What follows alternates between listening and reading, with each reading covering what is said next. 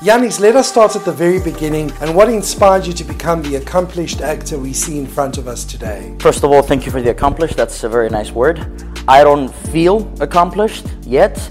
I'm off to a good start, I'll say that much. I, I can admit that much. I'm off to a good start. I'm working with amazing people right now. The beginning was, it was obviously when I was a kid, and I remember watching Ace Ventura, Jim Carrey. So, and I remember seeing him doing all of this clownish, you could say, comedy in such a majestic way. And I turned and I asked my dad, like, does he get paid for this? Like, is, is this a job? That's when I was starting to figure out what's happening in the world. I was very young. I was, I don't know, six, seven, whatever. And he's like, yeah, he gets paid a lot more than you can imagine. He can, like, buy all of us.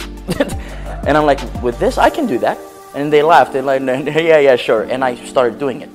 I actually started doing it in front of them. And then every night I would like I would watch Ace Ventura, I would watch The Mask, all of his movies, and I would uh, imitate him. I would do anything he did, all the time, every night. And I did the same afterwards with Al Pacino as well. Jim Carrey is my favorite when it comes to terms of comedy, but in terms of acting, I'm always going to say Al Pacino. He's the grandmaster in everything he does. At the beginning, I identified myself as a, as a comic, but then I, when I went to Stella, I discovered for the first time in my life that I can do other things. That's when I did drama. I did uh, I did horror stuff. I played drug lords. I played a rapist. I played people with mental disabilities, parts that I didn't think that I could do before. But when I went to Stella, it's a school that really stretches you. They push you. They really push you. They even made me sing. And trust me, Paul, you don't want to hear me sing. Seriously, they made me sing for two months, man. what genres appeal to you the most? So the Stella Adler technique is based on imagination. It puts you in a state where you're imagining that you're that person before the director says action, and then you become that person for a little bit, and then you come back to yourself. It took a lot of classes, it took a lot of practice, it was very hard for me at the beginning. There is no method acting in Stella, even though sometimes we do put a little bit of method in what we do as, as actors. I, I believe it helps, just don't let it destroy you. I discovered I quite like playing villains, actually. I quite like it. Because at the beginning, I would keep telling my teachers that I'm a comic, that I wanted a comedic part, like this is funny, and they would not believe me. Any part that allows me to step out of my comfort zone is good for me. I know it's good for me, it's good for any actor because it can help you grow. If you could change one thing in the film industry, what would it be and why? We need to be more open minded, we need to bring more money in. We need to have some VFX studios. We don't have any VFX here. There's no absolutely nothing even the simplest. I always bring the example of America.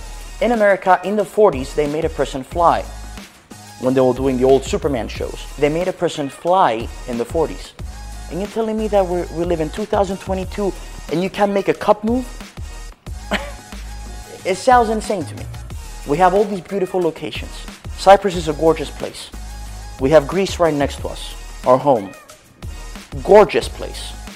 The potential is endless and we, we, we're not making quality content. We still make your village TV shows. What has been the most defining moment in your career so far? It was a defining moment, I can say. I was on the Steve Harvey show. I don't know if you if, you, if you're aware of that. Yeah, they even wrote an article about me here that I was the first Greek Cypriot to be on the Steve Harvey show. It was this dating segment. It happened very quickly. I was walking in school one day, and one of the people in the school came with some brochures. He said, "Yianni, ah, you're a good-looking guy. Take one of these." Took it to the Steve Harvey show. So I applied. I got chosen. It was me and another like 40 people. And there was this girl that was going to choose like five of us. And uh, she chose me as one of the five as well. So I moved on to the next stage. So I actually spoke and everything on the Steve Harvey show. Yeah, and it was very funny because it was, uh, I, if I remember correctly, it was Steve Harvey that chose me. Because I actually moved under the, I, I came down and I like I was gonna go, I didn't care. And Steve Harvey uh, saw this and he liked it. He said, come over, and I sat. And another defining moment as well is I just finished doing Souvenir Shop and we're discussing doing a sequel by the way. Yeah, and I get to play with Yorgos Zenios and Kostas Vichas. When I was a kid watching Vourate Geitonoi, obviously he was my favorite.